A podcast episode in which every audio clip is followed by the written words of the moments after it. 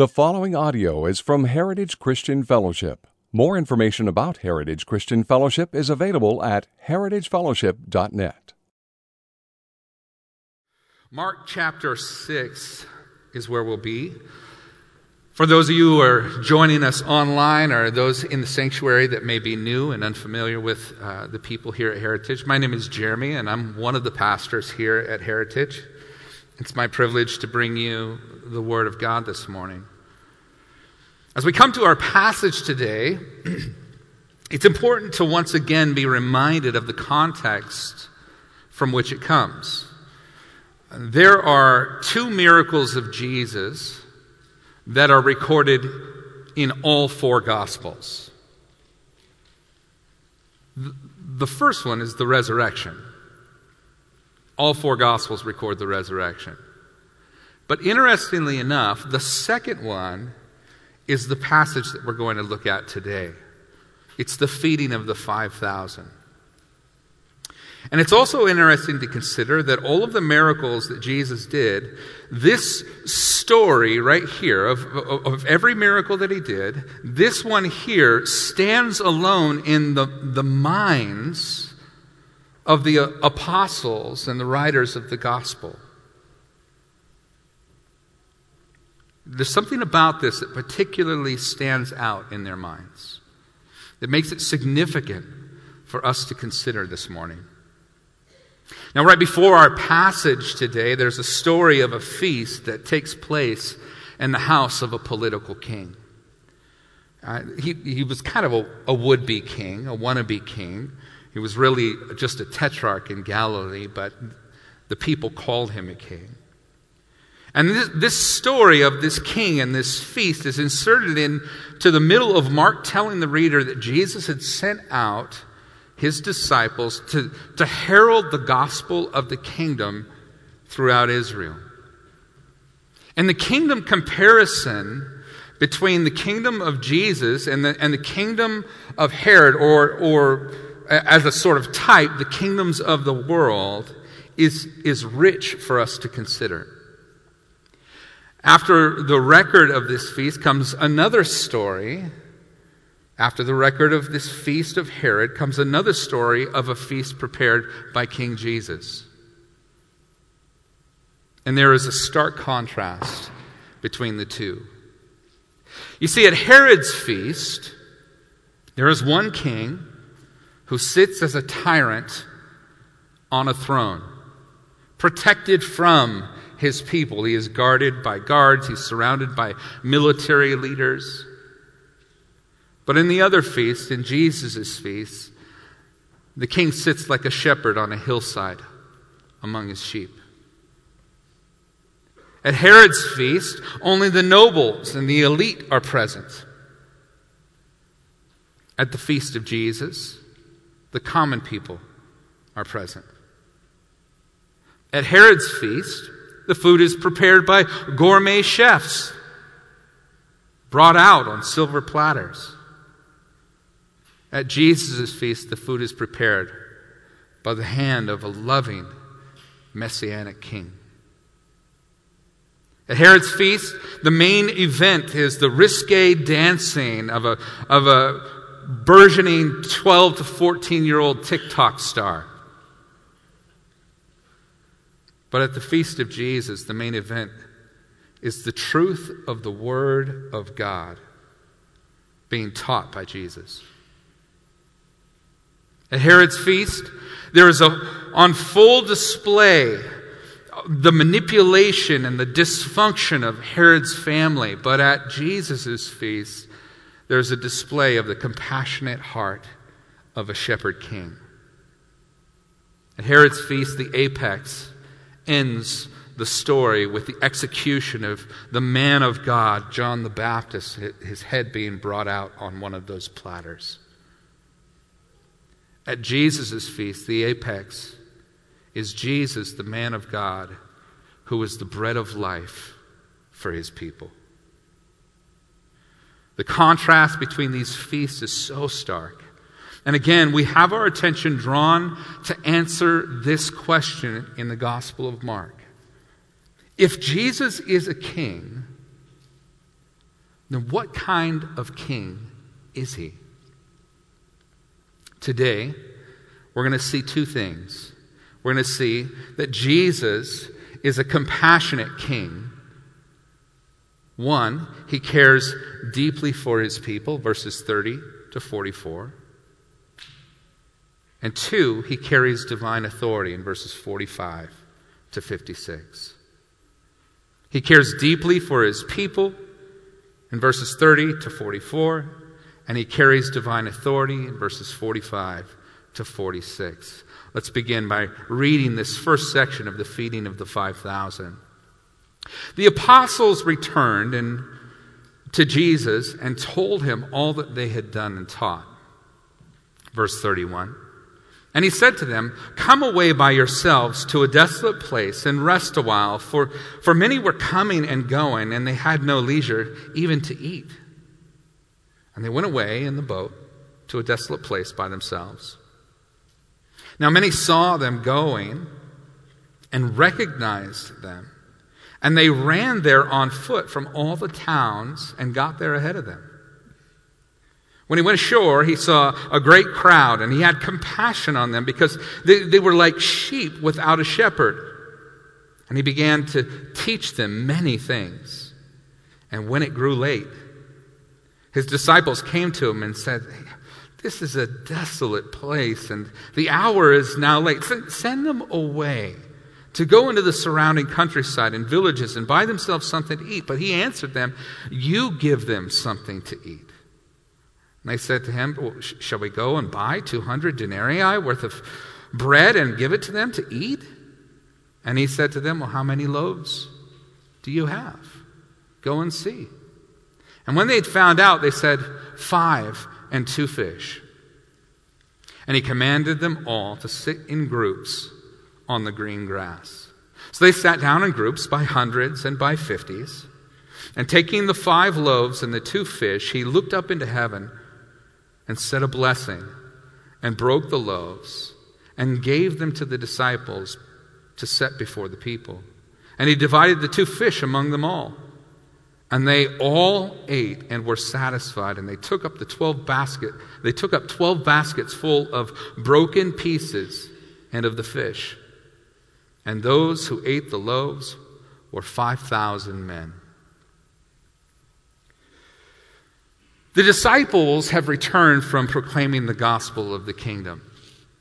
They are super excited to share the results of their labor, the things that God had done through their being sent out by Jesus. And they, they begin telling Jesus all that they had done and taught. Jesus' re, Jesus' response is an interesting departure from their excitement. His eye is towards the care of his disciples. So he says to them in verse 31 Come, come away by yourselves to a desolate place and rest for a while. Now, the text tells us that one of the reasons that Jesus wanted to retreat with his disciples is that there were so many people coming and going that the disciples had no leisure, they had no time to eat.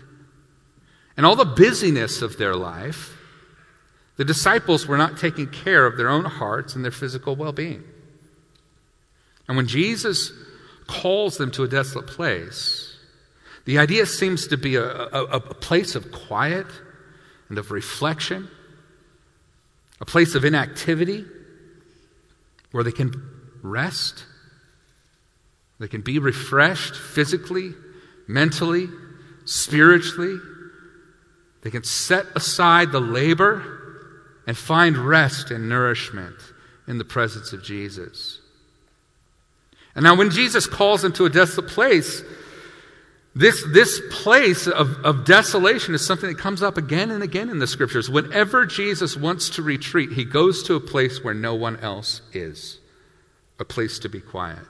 So, verse 32 tells us they got into a boat to do exactly that. They went away in the boat to a desolate place by themselves. Now, there was no ad campaign for Jesus at this time. He had no PR group that was going out advertising all the things that, you know, all the events that were scheduled for Jesus. So people are just observing, they're just watching Jesus and trying to anticipate where he'll be and what he'll do. Now, if anything, Jesus is seeking to escape the crowds at this moment. But apparently, people recognize him and his boat. They see the boat, and they begin to kind of watch it. And it's likely that Jesus, because he's just traveling down the shoreline of the, the, the western part of the Sea of Galilee, it's likely that he never really left eyeshot of the shoreline. And so people look out, they see his boat out there, they know that's Jesus' boat, they know that's where his disciples are, and they, they get out of their houses on foot and they just begin to kind of run along the shoreline and follow his boat, just trying to anticipate where it is that he's going to land. And by the time Jesus gets to his destination in verse 34, with his disciples, there's already a roaring crowd that has run on foot to meet them there. Now, now, now pause for just, just a moment here. Now, if, you, if you'd never heard this story before, if you didn't know the outcome, you didn't know what was happening, it's happening in real time, just like it was for the disciples. How do you think the disciples would have felt when they saw the crowds? How do you think Jesus would have felt when he saw the crowds? They, they had just spent hours rowing or, or sailing to reach a desolate place where there was no town so they could get away and retreat and be by themselves. And now that they finally get here, there's people. A lot of them.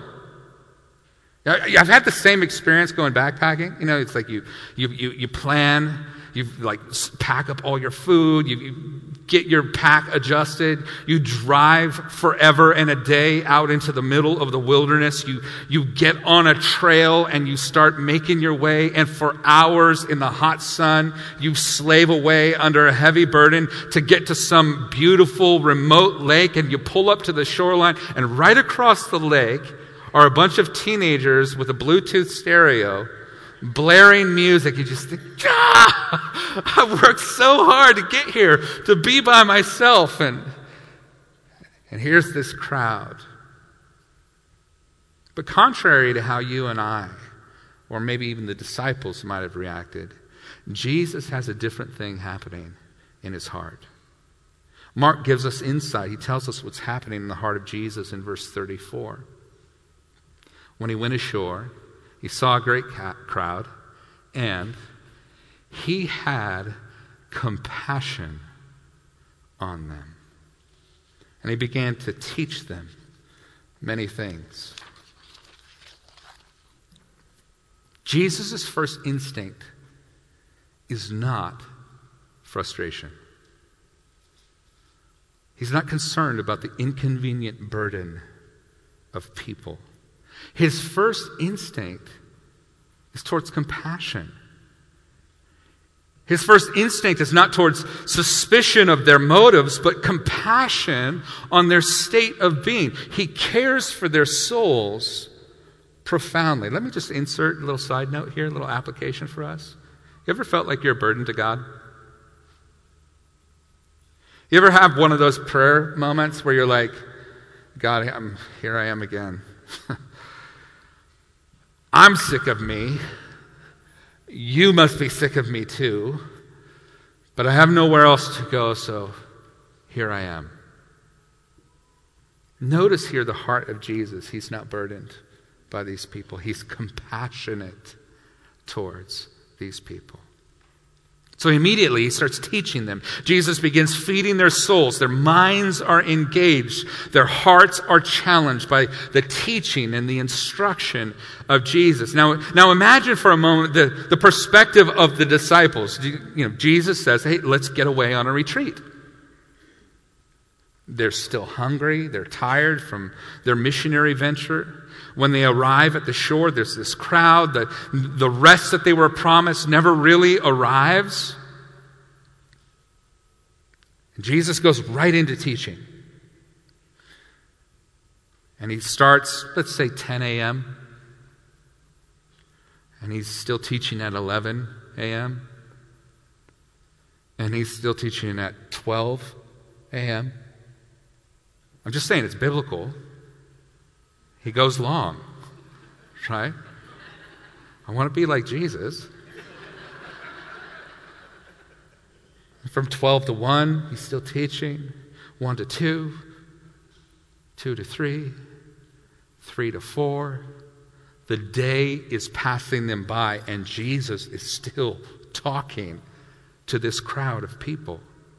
This is an incredibly long day. And there's no Taco Bell nearby. There's nowhere for them to run. They're, they're, they're just stuck on this hillside in the middle of nowhere between villages, between towns. There's no resources for, for them. The disciples are tired, they're hungry. So you can imagine them. They just start whispering on the sidelines as the day drags on and is now spent. The disciples love Jesus and his teaching, but I mean, the, the, the, entire day has gone by. Let's, let's be practical here. And finally, a couple of the disciples begin to make their way over to where Jesus is teaching. Oh, oh excuse me, pardon me. Uh, hey, uh, Jesus? Jesus? Hey, um, listen, we, you know, we really love your teaching. I, nobody teaches like you. In fact, we, we could do this all day. Oh, geez, look at the time. It's been all day. You know, but honestly, Lord, we're, we're, we're a little concerned about the crowd here verses 35 and 36. This, this is a desolate place, and the hour is now late. Send them away to go into the surrounding countryside and villages and, and, and, and for them to buy themselves something to eat. And Jesus is like, oh, oh you're, you're concerned about the people. Well, yes, Lord. Of course, we're, we're, we're deeply concerned about the needs of the people. It's just been such a long 48 hours. And Jesus turns to them and says, Oh, okay. Verse 37 You give them something to eat.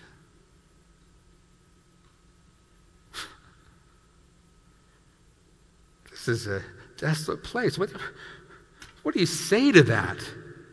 These disciples are being challenged to provide food for what some commentators believe was a crowd of maybe, possibly, 15 to 20,000 people. The text tells us at the end that there were 5,000 men because typically they only counted the heads of households, the, fam- the heads of families. This is an insane request from Jesus. So the disciples, they respond with a logical response. Well, should, should we go into the village and, and, and, and buy 200 denarii worth of bread for them to eat? Is, is that your plan? We should just go spend all this money to feed this entire crowd? Now, notice the limitation that they have placed in their minds about Jesus. One, they think that when Jesus asks them to do the impossible, Jesus is somehow being unreasonable. This doesn't work. This is a terrible plan. On top of that, involves more walking. And we're tired. It's very inconvenient, Lord. Two, they think that Jesus isn't able to do anything about the situation. Now, somehow Jesus is able to open blind eyes, cast out demons, heal withered hands. But this, this is just a very practical need. This is not something that Jesus takes care of, providing bread for people. I think it's very, it's low on the miracle ladder, right? Not very high priority. They can go and buy food for themselves. But Jesus doesn't even blink at this. He simply asks the question in verse 38 Well, how many loaves do you have? Go and see. So immediately the disciples they go back, they start rummaging around to see what kind of provisions they have. and we don't get this from Mark's gospel, but in John's gospel, it tells us that Andrew, Simon Peter's brother, speaks up and says, Hey, there's a kid over here. He's got a sack lunch. It's got five loaves and two fish in it. They, they stole a kid's lunch and brought it back to Jesus. right? Now, this unnamed child uh, probably gave it up willingly. His mom, being a good Jewish mother, is ultra nurturing, has packed him a lunch for his adventure to go see Jesus. But they grab this kid's sack lunch and they make their way back to Jesus. And when they get back, they say, Well, we've got five and two fish. Five loaves, two fish. Right? Then Jesus tells them to have the crowd sit down on the green grass. I think that's interesting. The, the text describes him as a shepherd, seeing, him, seeing the people as sheep without a shepherd, and so he begins to act on their behalf. Then he has them sit down on the green grass. You remember what Psalm 23, verse 2 says? He makes me lie down in green pastures. Jesus then tells the disciples to organize the crowd. Organization is also biblical. That is being led by the Spirit. he has them sit down in groups of hundreds and fifties. Imagine how long that must have took. I mean, trying to get a crowd that big to do what you want them to do. So the disciples now are, are shuffling through people. It's like, okay, sit down over here. We want a group of 50 over here. We want a group of 100. Count yourselves off. One, two, three. Okay, no, no, you, you go over there. You know how this works, right? An, immense amount of organization to make all of this happen, but they all sit down. Who knows how long that took? It must, it must have been ages to get the people to comply with the request of Jesus. And after all the awkwardness of that exchange, the disciples can tell that Jesus intends to do something. But the question is okay, what will he do? Verse 41 tells us that Jesus took the loaves and the fish, he looked into heaven and said a blessing and broke it into pieces and gave them to the disciples. Now, we aren't given the blessing of Jesus, but it is widely held that Jesus would have said the typical Jewish baraka blessing over the meal, which was the, the blessing that you gave at the beginning of the meal. And if that's true, these are the words that Jesus would have said Blessed are you, Lord our God, King of the universe, who brings forth bread from the earth. Those would have been the words of Jesus as he, as he blessed the bread. And in this blessing, Jesus would have called his Father the King of the universe who brings forth bread from the earth. Now, what are the disciples thinking in this moment?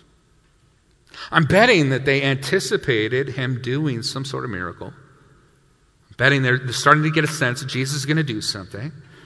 But they have no clue how he's going to do it. Maybe they expected the bread to grow into like giant loaves.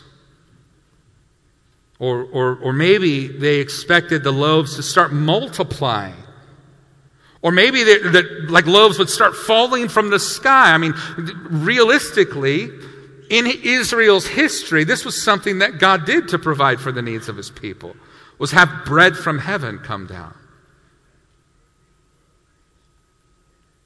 But hilariously, instead, Jesus takes the only bread that they have and then he breaks it. And instead of handing them whole loaves to give out to the people, he hands them out fractions of loaves. There's only five loaves, there's 12 disciples.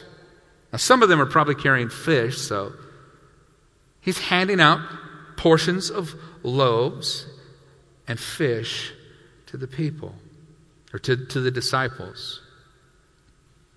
Now imagine being a disciple in that moment. Think about that for a moment. You're like, okay, ready for the bread. The bread. And Jesus is like, here you go, here's a half a loaf. You, you take the half loaf from Jesus' hand. You turn around to, face, to face this crowd of, of 15 to 20,000 people with a half a loaf of bread in your hands. Okay, Jesus, Jesus said, feed the people. Okay. So you take your half a loaf and you go over, you start it out at, at one of the groups. Each of the disciples now spread out to these groups that are out there. And, you know, I would imagine that they would have started small right? Like here. Here you go. Here, you, you, you take a piece. Not too big. We, we got a lot of people here. Not too big. Just, hey, hey, hey, calm down. You'll get some bread too, just a little bit. But every time somebody tears off of a piece of bread, the same amount of bread is there. It's, it's an amazing miracle somewhere between five and 20,000 hungry faces are fed by the disciples. Every piece of bread torn from the chunk makes no difference at all. There's always just a little bit more. There's always just enough bread for the need that is in front of them. This is always the way it is with Jesus. He gives us what we need for what's in front of us.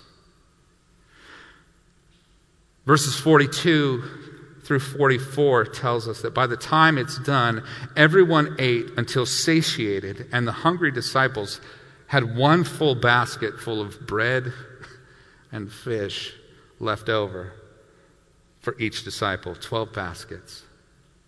The Greek language here infers that everyone not only was satiated, but they were glutted, they were filled, gorged the same word gets translated gorged in other portions of Scripture. Isn't this the way God works? God can do whatever He wants to meet the needs of people, but oftentimes He wants to use people to meet the needs of people. He could have had bread, rain down from heaven. He could have done that. But He chose to use His disciples. And in the giving of their, what provision they have, they end up with a full basket of bread when it's all said and done. You see, you can't outgive the Lord in time, in labor, in service, in resources. God is never indebted to any man.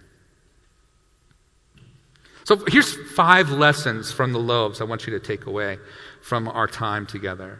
First of all, never judge your problems by your resources.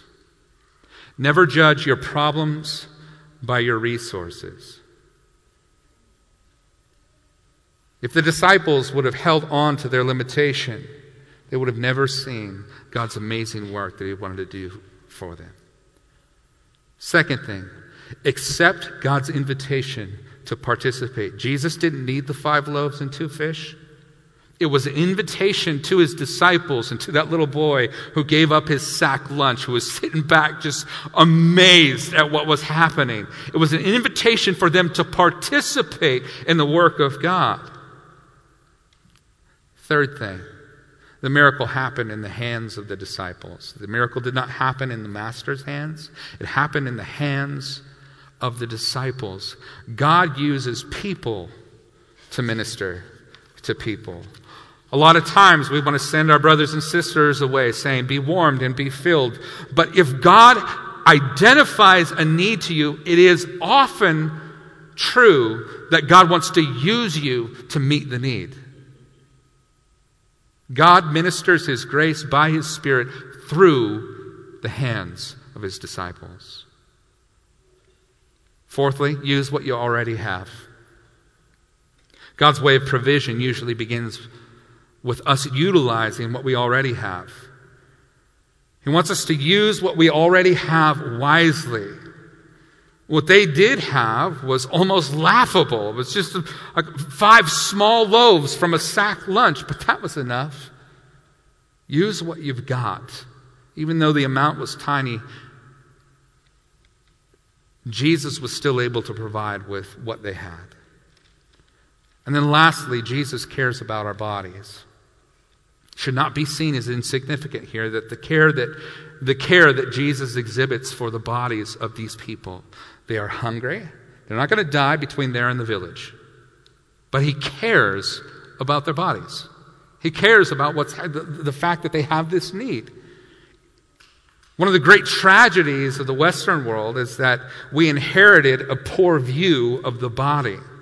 Now, there's lots of physical or philosophical reasons for that. Go all the way back to Plato and his philosophy that the material world was evil and that only the spiritual world is what mattered. And, and that carried on through different uh, heresies within the church. The Docetists and the Gnostics had that, those same divisions of the material world being evil and the spiritual world being good. But th- there is no distinction like that in the scriptures as it relates to humans. God cares about our bodies. God cares about our physical being. Did you know that? Matter of fact, the end of our story results in a physical resurrection of the saints of God. Like, if our bodies were useless to God, He'd just give us a new one, right? Why does He need to raise our old bodies? He cares about our bodies because we've been made body and soul to bear the image of God. That's got infinite value to Him. Well, at this moment in our text, then, it transitions to Jesus shooing his disciples into a boat. Notice verse 45. And immediately he made his disciples get into the boat and go before him to the other side, to Bethsaida, while he dismissed the crowds. And after he had taken leave of them, he went up the mountain to pray. And when evening come, came, the boat was out on the sea, and he was alone on the land. And he saw that they were making headway painfully, for the wind was against them. And about the fourth watch of the night, which is eh, eh, between three and six o'clock in the morning, he came to them walking on the sea. And he meant to pass them by. But when they saw him walking on the sea, they thought it was a ghost, and they cried out, for they all saw him and were terrified. But immediately he spoke to them and said, Take heart, it is I. Do not be afraid. And he got into the boat with them, and the wind ceased, and they were utterly astounded. For they did not understand about the loaves, but their hearts were hardened. The transition from the feeding uh, of this huge crowd and the miracle that took place to Jesus telling the disciples to get into a boat and sending them off by themselves seems a little bit abrupt. And one of the possible reasons it is so abrupt is that the disciples were getting caught up in the feelings and the sentiments of the crowd. We know from other gospel accounts that this is the moment where the, the crowd begins to try and seize Jesus and make him the physical king of Israel. And it could be that the disciples were being caught up in the energy of that and ready to do the same. So, to quell the energy of that movement, Jesus sends them off towards Bethsaida and disperses the crowd himself. In John's gospel, we know that Jesus, after this moment, gives some very difficult teachings to create a defining downshift in his ministry. He's limiting his popularity through the way that he teaches. Maybe you'll remember the story where he says, Unless you eat my body and drink my blood, you have no part with me. He says that to this crowd that's chasing bread. Now, another possibility is that Jesus is purposefully creating space for him to be alone with the Father. He needed this time. Despite being weary from a long day of teaching and ministering to the crowds, Jesus is in need of refreshment and nourishment from his Father. You know, there's only three times in the Gospels that Jesus is described as withdrawing and being alone in prayer. And it's usually the result of oncoming crisis. The night before he appoints his disciples, here in Mark 6, and the Garden of Gethsemane, right before Jesus goes to the cross. And after this long and difficult day spent ministering to the spiritual and physical needs of the multitude, Jesus is left exhausted. But that hard day, instead of driving him away from God, drives him to the Father. That hard day drove Jesus to prayer and not from prayer. And from his place of prayer, Jesus is now watching the disciples as they struggle in the sea. The Bible tells us that it's the fourth watch of the night between 3 and 6 a.m., and they've been toiling for a very long time. The day has been spent. They got on the water. They head out in the middle of the night. The wind is contrary to them, and they are rowing all night long. And Jesus is on the shore watching them in the storm, knowing that they're not making progress, and he sits in prayer with his Father.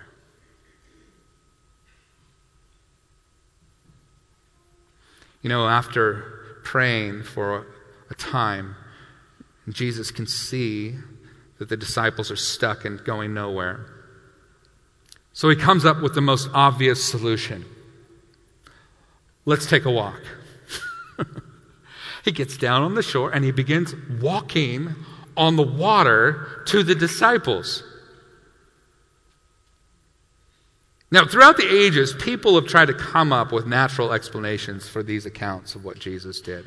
With the loaves, they said that Jesus merely inspired the crowd, and, and they took out bread that they already had and began to share it with one another, and that's how 5,000 to, to 20,000 people got, got fed that day. It was an inspirational moment. And when it comes to the walking on water, they said, well, maybe he knew where the rocks were. Or maybe there was like a, a, the wind revealed like a sandbar and he was out walking on the sandbar. But you know what all these explanations really actually demonstrate? They actually demonstrate a lack of faith in the power of Jesus as God. All of their explanations just demonstrate this one thing a lack of faith. Jesus here is revealing his deity He's doing something that no mortal can do. He's walking on water. Now, this, is, this is something that only God is being described as being able to do. Remember in Job chapter 9, verses 5 through 8, is, as Job is describing God, it says, He who removes the mountains and they know it not, when he overturns them in his anger, who, who shakes the earth out of its place and its pillars tremble, who commands the sun and it does not rise, who seals up the stars, who alone stretched out the heavens and trampled the waves of the sea. Only God is being described as having this ability. Now, there's further evidence given in the text that this is a revelation of Jesus' deity. In, in verse 49, it says, But when they saw him walking on the water, on the sea, they thought it was a ghost and cried out. For they all saw him and were terrified, but immediately he spoke to them and said, Take heart, it is I. Do not be afraid. In verse 48, we're told that he would pass, he would have passed them by. This, this phrase is likely an allusion meant to key the reader into the same phrase that is used in the Old Testament. When the glory of the Lord passed by Moses in the cleft of the rock in Exodus chapter 33, verse 22. Or when, when the glory of the Lord passed by Elijah in the cave in 1 Kings 19 11. The idea being that, that Jesus is revealing that, that he is the glory of God incarnate in that moment. He would have passed them by. When the disciples see Jesus walking on the water, water they think he's a ghost. Now, the scene is slightly comedic here. Because here's the disciples, they're rowing, rowing, rowing. They can't get anywhere. They see Jesus come walking out on water, and immediately Peter's like, ah! right? Like they run and they, they grab a hold of each other, like, ah, you know, it's a ghost. They're freaked out. They're screaming here. So Jesus has to come and comfort them. He was going to pass by them, but he's like, oh gosh, they're completely freaked out here. So he comes over and he says to them, Take heart, it is I. Do not be afraid. The phrase, it is I, in the Greek here is ego eimi, or I am, I am. In the Greek translation of the Old Testament, this phrase is the same phrase that is used to translate the great I am that I am from Exodus chapter 3, verse 14.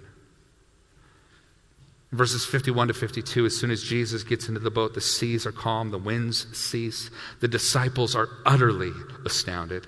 The Bible says that, for they did not understand about the loaves, but their hearts were hardened. What should they have understood? What should they have known? Jesus is God. He's not just the king of Israel, he's the king of the universe. That's what they should have known. They saw him as a political or a military leader, but Jesus is so much more.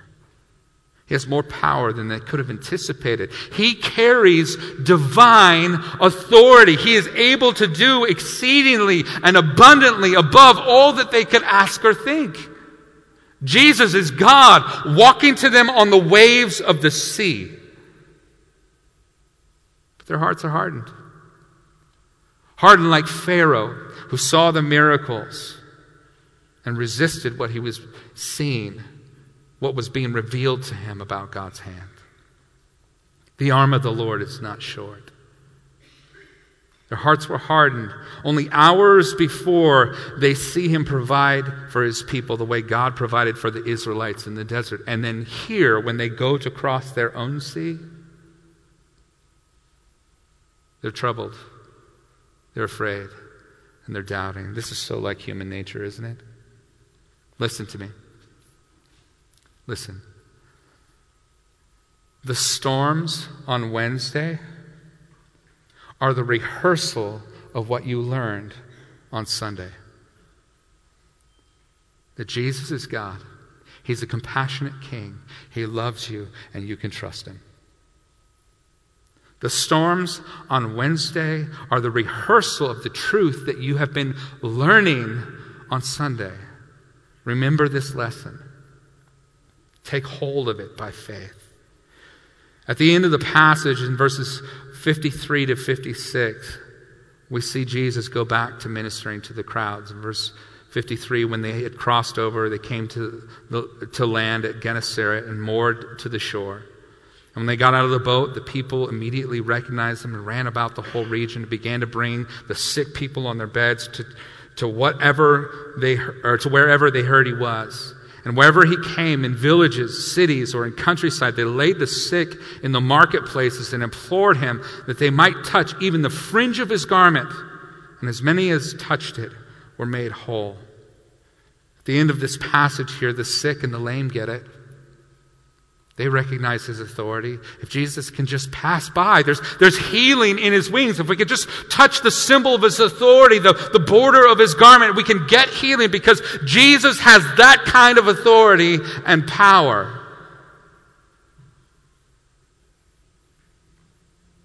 As many as touched him were made well.